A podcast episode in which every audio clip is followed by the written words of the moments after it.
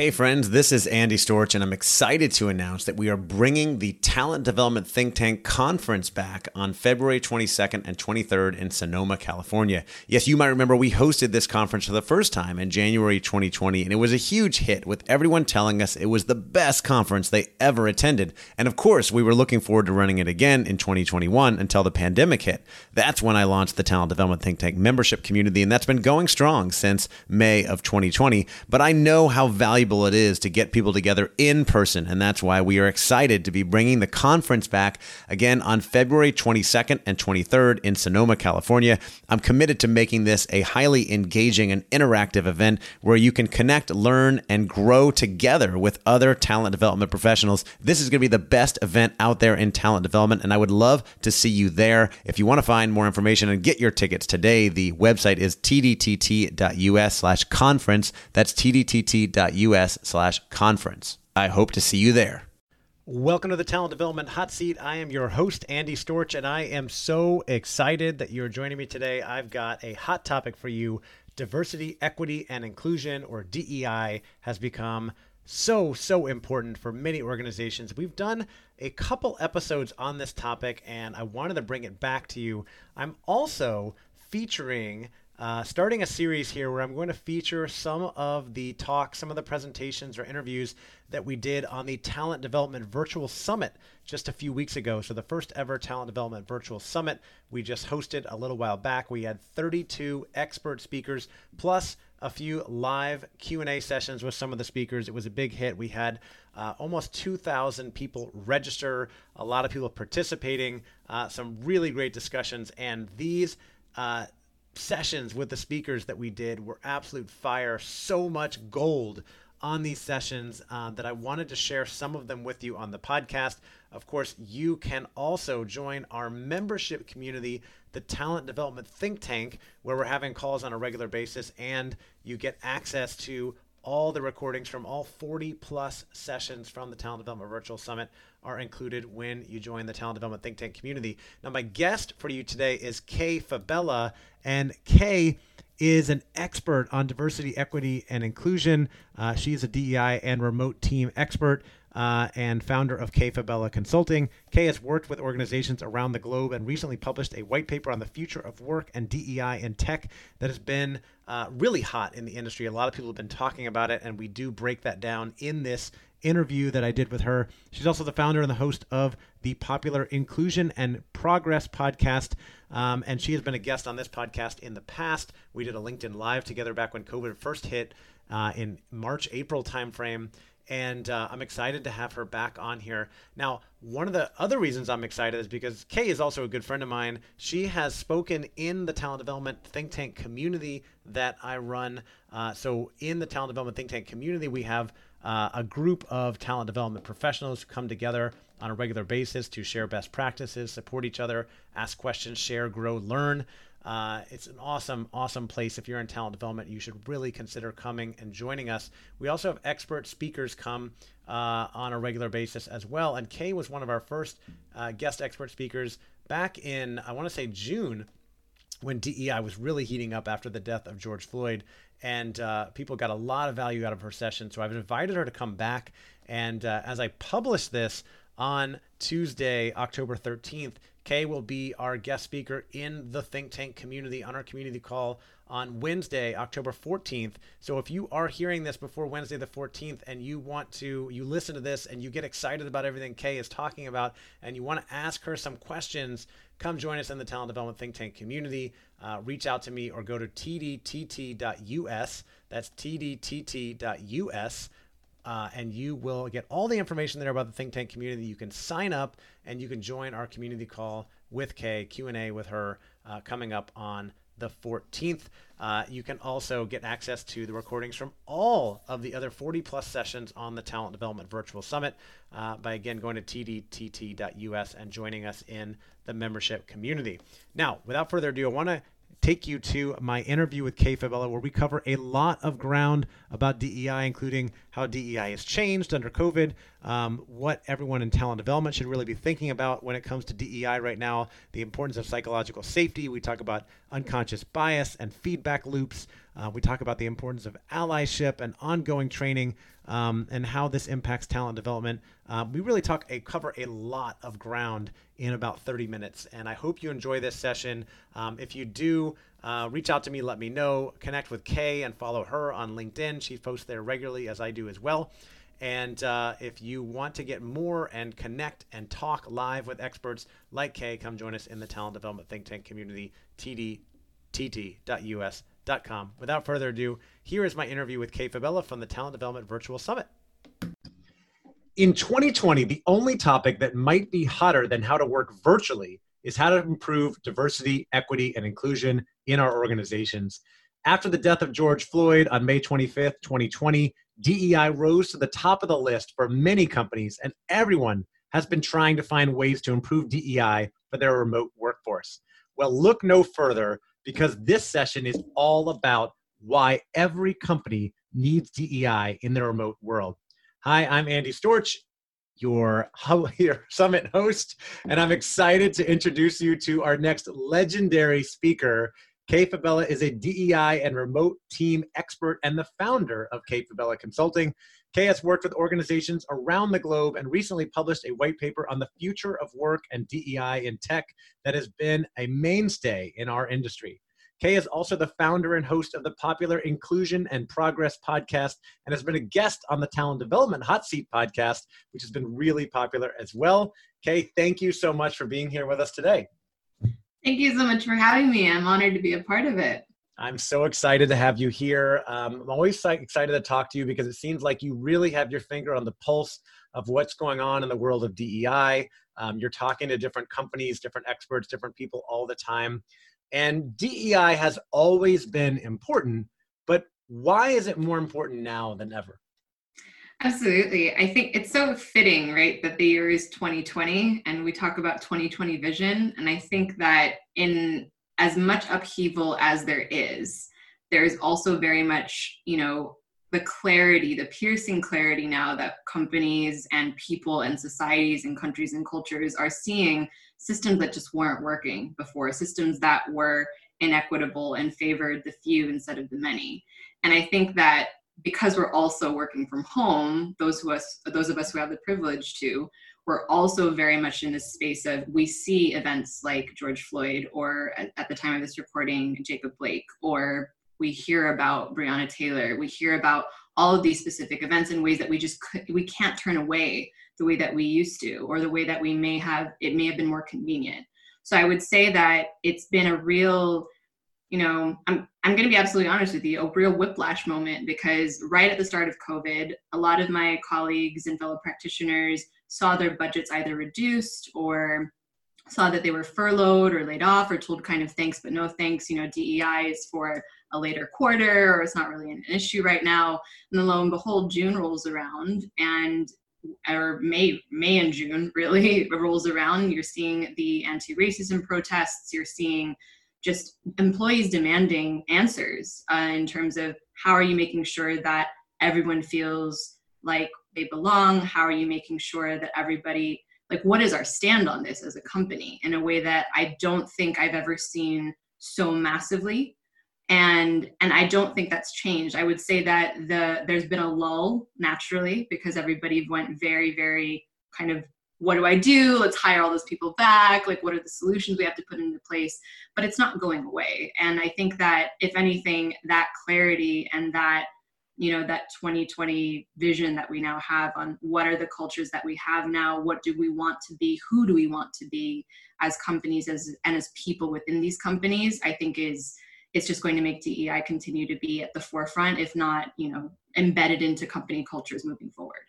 Yeah, and it's interesting how you, how you mentioned when COVID started, um, funding was getting cut in a lot of you know areas that seemed non-essential, right? And learning and development often gets hit by that. DEI often gets hit by that, uh, and so probably back in March, April, we we saw that dip a little bit, and then after May, it's shooting back up and has been going up in importance ever since then. Almost like very similar to the U.S. stock market, which dipped heavily in in April and has been going up since then.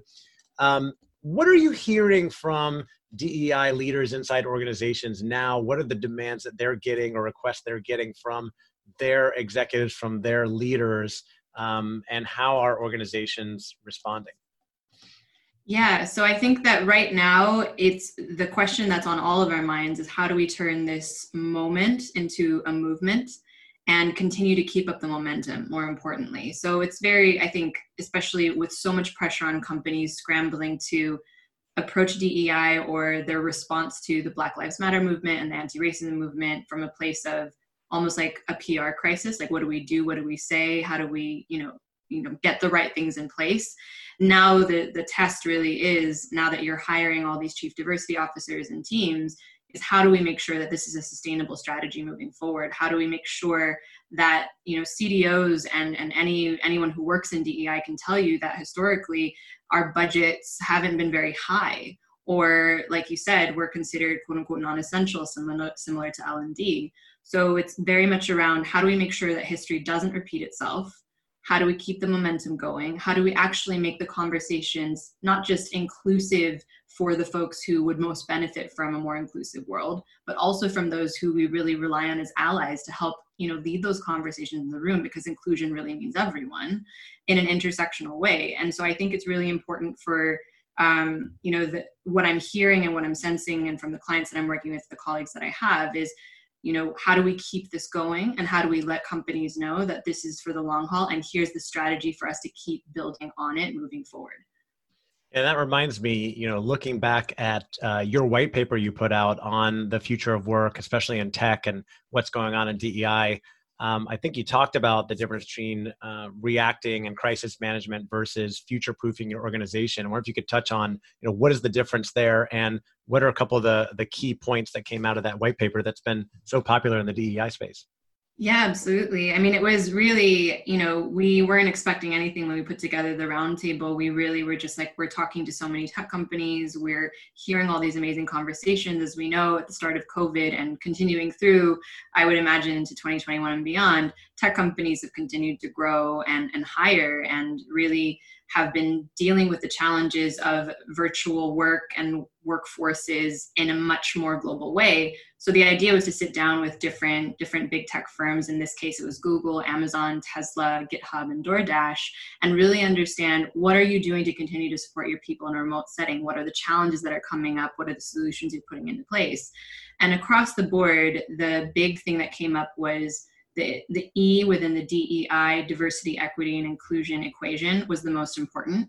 They, we know that in crises, the most historically excluded or marginalized amongst us, we see those inequities exacerbated and not ameliorated.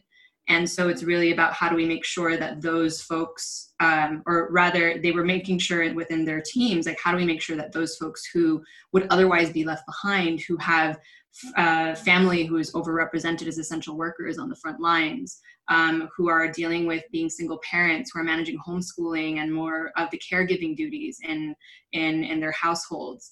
Um, how do we make sure that they continue to feel supported and know that they have a place in the company? And so what we found was the other big thing aside from equity, making sure that those people who would be left behind know that they're supported and are, I would say, disproportionately supported in comparison to maybe folks who would have, say, access to broadband internet or healthcare, et cetera, you know, things that other groups would not necessarily have to worry about so much.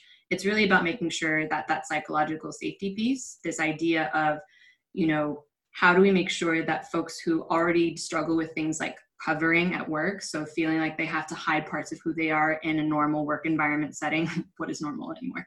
Um, um, in a pre-covid we'll say uh, work environment setting that they make that we make sure that they continue to feel safe in an environment where it's just as likely that they're trying to hide parts of who they are or their families or their house situations or their socioeconomic status because they don't want to be judged by their colleagues.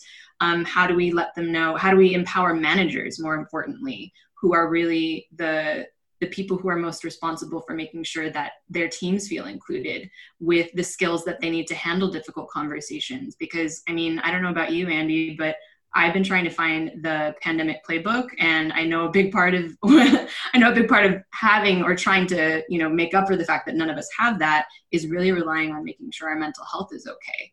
And so, you know, managers are already overtasked and overworked. So how do you make sure that they know that they have the skills or the access to the trainings that they need to be able to make sure that their teams feel that they can talk to them that if they're stressed or they're dealing with a crisis at home or whatever it happens to be that they can manage those conversations and make sure that their teams are still productive and engaged at work.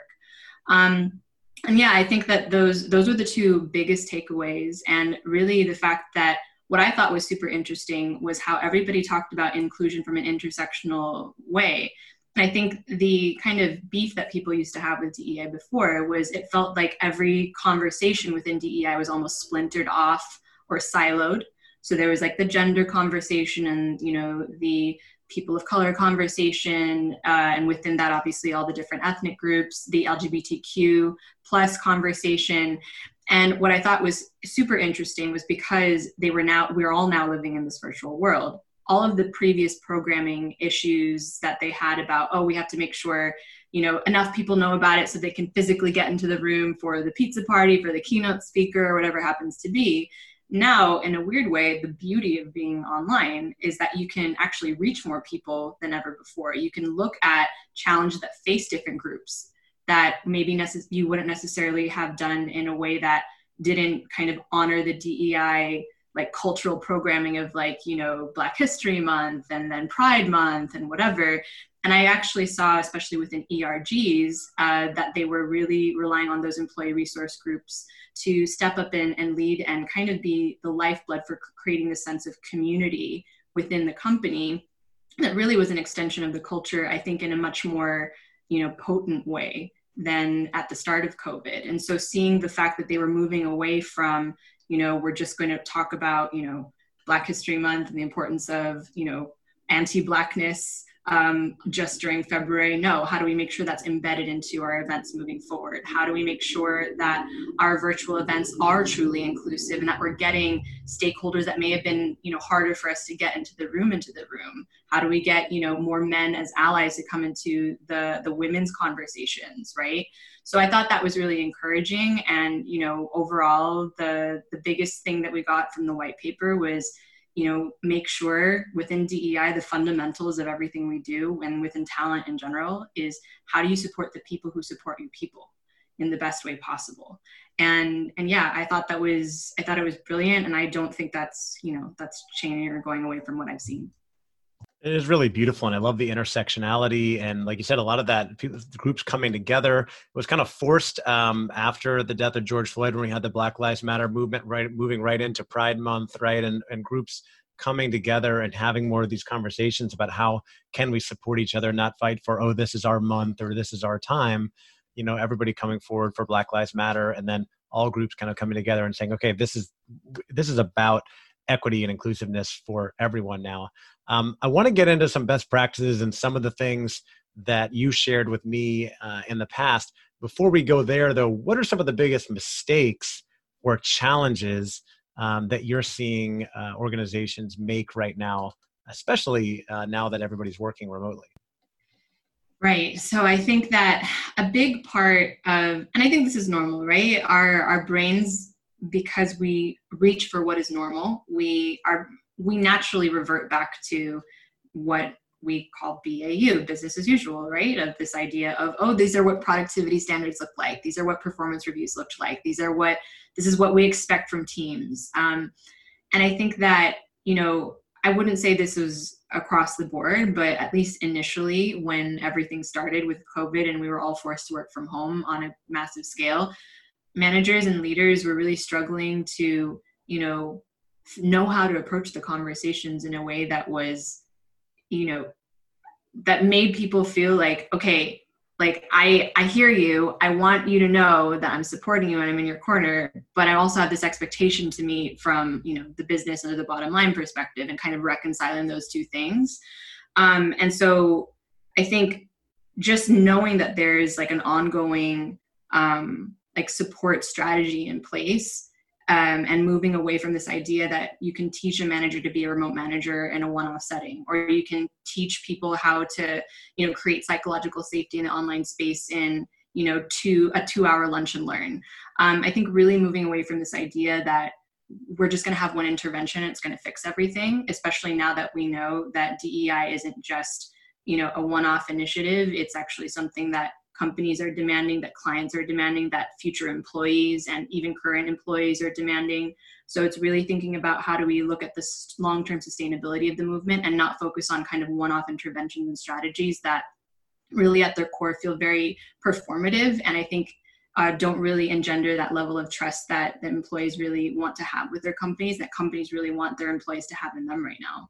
Um, i would say that in terms of other mistakes that i've seen um, really just you know really creating space for non-work conversations. I think that's maybe this is also because i've been based in europe as you know andy. I've been i'm from the us i've been based here for 10 years.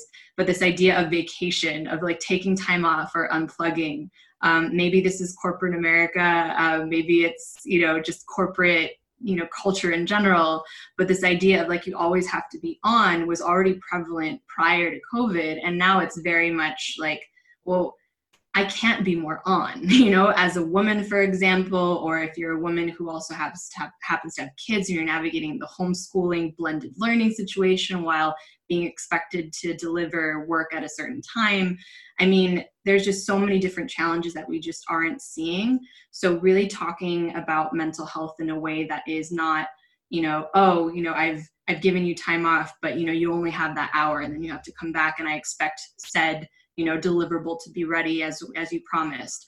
Or you know actually getting people to to talk about mental health in a way that's more open. Like i think the teams and the leaders that i've seen and the clients that i've worked with and the companies i've observed that really lean into vulnerability and say listen i don't have it together right now. I'm doing the best that i can. And i know you are too but i want to let you know that just so that i give you the permission if you feel like you need to ask for time off or you need a beat or you need somebody else to pick up the slack I mean, we've seen it, you know, across the board from the racial trauma that our Black community is living over and over and over again uh, since the start of COVID, because apparently racism doesn't take a break for a pandemic either.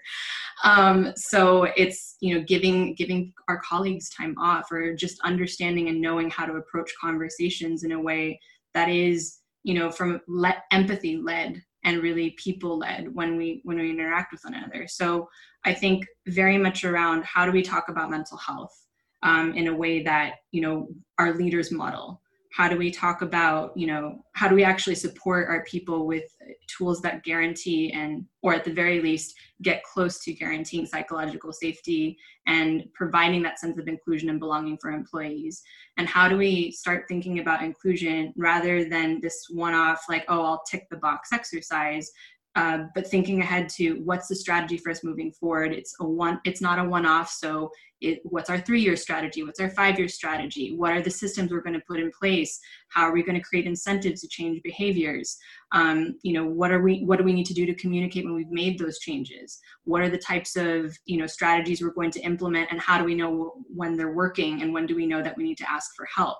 You know it's really just moving from kind of moment, like I said before, to movement and making that sustainable and baking that into the culture moving forward. So those are the things that I've seen in terms of mistakes, and I definitely think they can be avoided.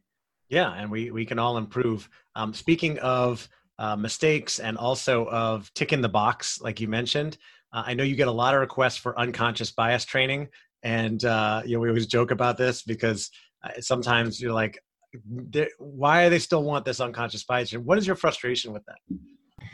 So my frustration with it is I normally I am I will say I'm in a relatively privileged position as in now when somebody says they want an unconscious bias training, I don't have to say yes. but I mainly because when and again, this is no one's fault. I think it's because we've been talking about diversity and equity and inclusion so long from this sort of you know performative like make sure that we have the company photo with like the right representation in the photo or here are our numbers in terms of you know the communities that we have here that kind of thing. You know um, when we're looking for solutions the thing that our brains look for immediately especially for companies that may be at the start of their journey or haven't invested as much in the journey in dei is is what we know. And so unconscious bias i think is kind of a remnant of I like it's very 2000 and late. Um, and I say that because it just feels like I use that as an indicator of where you are on the DEI journey as a company. Normally, if you're looking for unconscious bias trainings, one that that is an alarm bell for me because why is that not already a bare minimum like DEI 101 something that's in place in your organization? To normally those trainings um, at, at, least in my experience that company because they're at the start of their journey they don't have they're still asking to be convinced of the business case. Um, they're looking for you know I, I, don't know how many more business case articles we can have from mckinsey or harvard business review on how good dei is for business but you know there it is.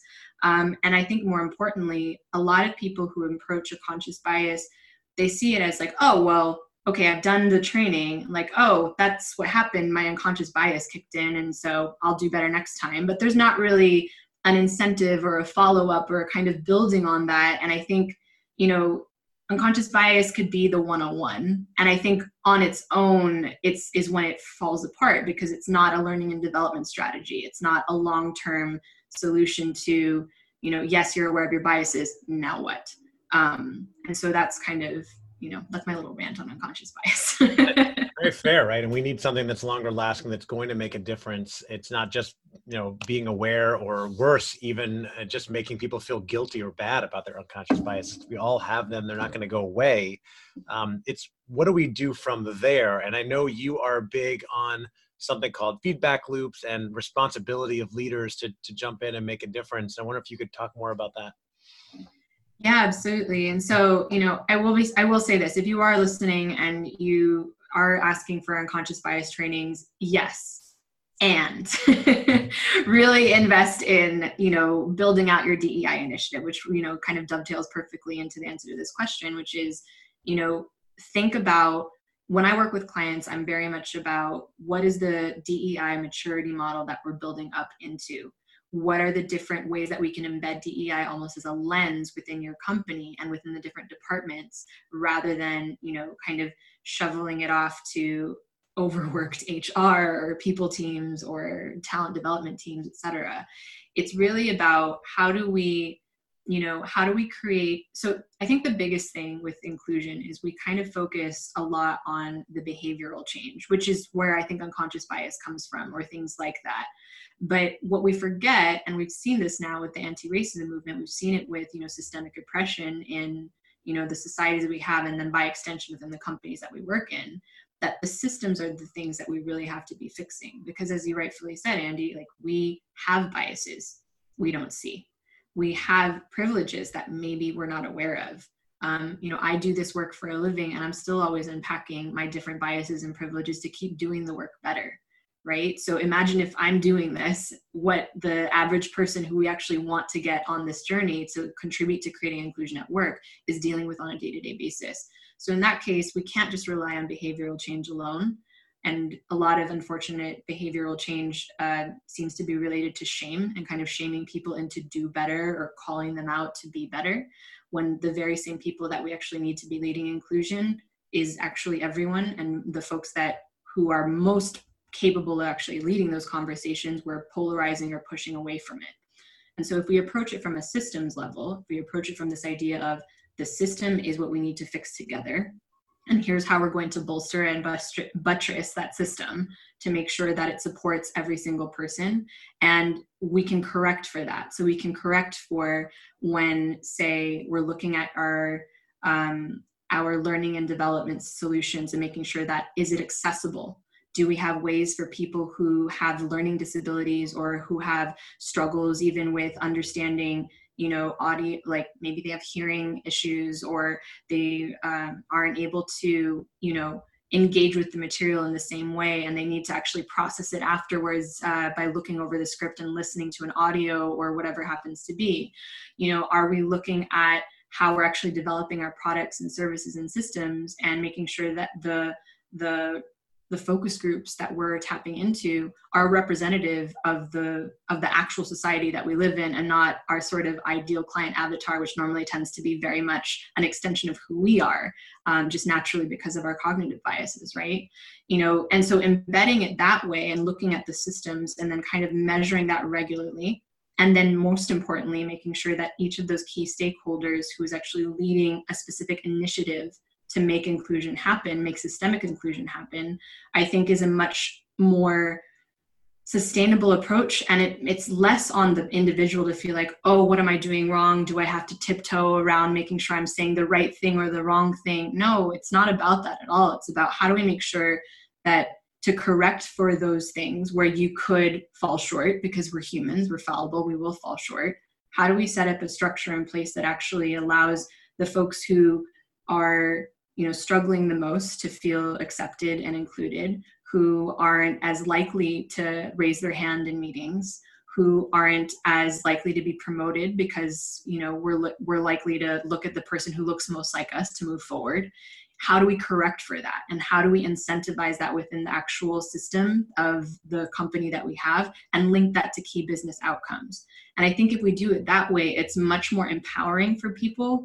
It's much easier for people to get behind. And i think it's when that's bolstered by a top down vision from the ceo and all the c suite stakeholders it really is just so much more effective because then the culture change is is bolstered by you know we not only have a way to correct for those biases and make sure that people don't feel like they're excluded or that they are unsupported at work but we also have a way for when they elevate their concerns or when they have dealt with a microaggression or you know something that was a threat to their psychological safety in the work environment there's a feedback loop actually in place that they know is going to lead to a result because the system corrects for it. And so there's that accountability, there's that feeling of trust that further bolsters the feeling of belonging and inclusion that our different employees have. And most importantly, and this is where I think a lot of the conversations kind of tend to focus much more on underrepresented minorities, we're actually giving allies ways to systemically change things. We're giving them frameworks of, and incentives to know exactly how to you know if we're able to tie that in your performance review to how are you you know advocating for people on your teams that you wouldn't otherwise because you know they're not like you or they don't you know they're not people that you would naturally be inclined towards speaking to. You know i think that's so much more empowering for people than worrying about oh did i say the right thing? And so for me it's very much around how do we look at the systems to then correct for when those behaviors of individuals don't necessarily meet what we would like them to meet? And most importantly how does it match with the top down vision from the ceo down? And and that it's actually sustainable and is looking forward into how do we continue to measure this against where we want to be in three years five years and beyond? So much great value in there and and some things that i would love to dive deeper into, especially the topic of allyship and accountability, things like that. Um, if we only had more time, um, but I want to get to one more important question, uh, which is our audience here is talent development, learning and development professionals who are often working with those DEI professionals. I imagine we have some DEI people uh, who are tuning in as well. Um, but for people in talent development, learning and development, how does this tie into L and D? Uh, how are you seeing the best organizations you know bringing these groups together and how can talent development uh, do a better job of improving DEI, making all this happen?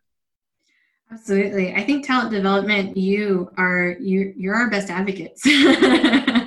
We're the people that we need the most. I I've found that especially the learning and development folks. Like I've I've had the privilege of interviewing a lot of people and speaking to a lot of people who work in L and D within companies. And because things like behavioral change or cultural change, as we know, are long term things, are long term initiatives, they require an honoring of that learning journey. They require uh, an ongoing support and a way to uh, foster and continue to implement those changes in behaviors. So, whether it's recognizing your privileges, uh, knowing how to spot microaggressions at work, uh, for underrepresented minority groups who struggle with visibility, like how do you speak up at work, really implementing those solutions and providing that and baking that into what's available for for teams and most importantly for organizations i think you have such a critical role in actually designing those solutions. And not only that but designing it in partnership with the very people that you want to make sure stay with you know around the expectations that they have around the needs that they have um, and then communicating a measurable objective forward to the company. I think there's just such like for me dei and talent development and within that l&d specifically there is there's so many intersections there and so much capacity for change and for good that to leave out DEI from from the process of creating the solutions and making sure your people know they're continuing to upskill and know they're continuing to be not just their you know their best selves but hopefully bring their whole selves to work i think you have such a unique opportunity there and and i highly encourage you to work side by side and to keep doing the work and and really you know um, really support people who are not just looking for a one-off who really do want to know how do i create change? How do i continue to contribute to that change? And and how do i do this for the long haul absolutely and and help them make that change help set up these systems these accountability you know the, the feedback loops accountability weave it into all of the training and development programs we do. How can you make them more diverse more equitable more inclusive? Look out for those underrepresented groups people that are you know don't always get spoken up for to be included in these things.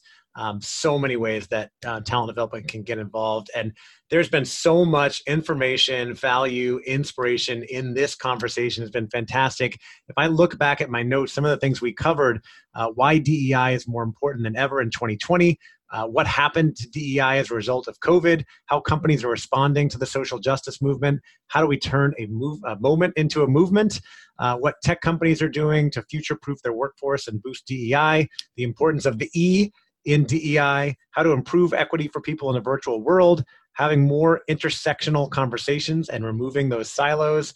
How do you support the people who support your people? I love that. Um, the biggest mistakes and challenges that Kay sees in the marketplace um, the importance of creating non work conversations and mental health, supporting mental health, the challenge with unconscious bias training, uh, using feedback, feedback loops and responsibility. Um, for leaders uh, approaching DEI from a systems level to ensure it supports everyone and provides accountability and feedback loops. And finally, how can talent development get involved and support DEI? Uh, Kay, anything else you would add? And how can people get in touch with you and find out more about all the great work that you're doing? Absolutely. I think you covered it. I know that's I know that's kind of a fire hose approach to DEI today. So there's there's your 101. It's a little bit better than unconscious bias training. Yes. but no, honestly, I think that what I will say is that everybody who's listening, I mean, you and I all know that the number one question that people are going to be asking you know, even just thinking ahead to future talent, we we were just talking about Gen Z before we hit record on the call. It's the most racially and ethnically diverse generation ever. So it's not even just preparing for our return to work plans when this pandemic storm ends. It's really about, you know, answer, being able to honestly and and you know, in, with integrity answer the question for people asking, how did you support your people through COVID-19? How did you support your people through the anti-racism movement? And the people who are going to be asking those questions are your future employees. And so you all have a responsibility in actually laying that groundwork today for creating that culture because you know those kids ain't waiting. They're they're ready to roll and we're already feeling the effects of that within the dei space as well. So keep on doing what you're doing. Remember it's a moment not a movement. Remember it's a movement not a moment. And uh, and yeah i think we've I think we've covered everything. And if people want to get in touch with me to learn about specific solutions that I design, I work with companies of all shapes and sizes, but mostly within the tech industry. And you can find me at kfabella.com. That's F as in Frank, A, B as in boy, E, L, L, A.com. Or you could listen to my podcast, Inclusion in Progress, which comes out every Wednesday for up to date industry insights on DEI. Awesome. One of my favorite podcasts. And I know Kay is active on LinkedIn as well, as am I. Uh, so thank you again, Kay, for coming on and sharing so much wisdom and value. And for all of you who tuned in, thank you so much for being here. I hope you got a lot of value out of this. I hope you took a lot of notes. Before you go, write down what are those one or two key takeaways, things that you want to do differently or start doing or take action on as a result of this session the key to getting value for all of us here is taking that action to make it worth your time and worth our time. Uh, so write that down, tell a friend, get some accountability, uh, speak up at work, support those people uh, who maybe not have been have not been supported as much in the past. Remember, you are in talent. If you're in talent development, you have an absolute huge opportunity right now. It's a pivotal time. Your role has never been more important. You have a responsibility, an opportunity, an obligation to help the DEI organization, to help everyone in your organization. And you have the opportunity to become the hero in your organization story. And I want you to become that hero. So make sure you take action on this. And if you haven't already, make sure you also upgrade to VIP or all access pass. You can join Kay and others on the live interactive sessions, as well as get lifetime access to all of our sessions as well. Uh, again, my name is Andy Storch. Thank you so much for joining us, and we'll see you in the next session.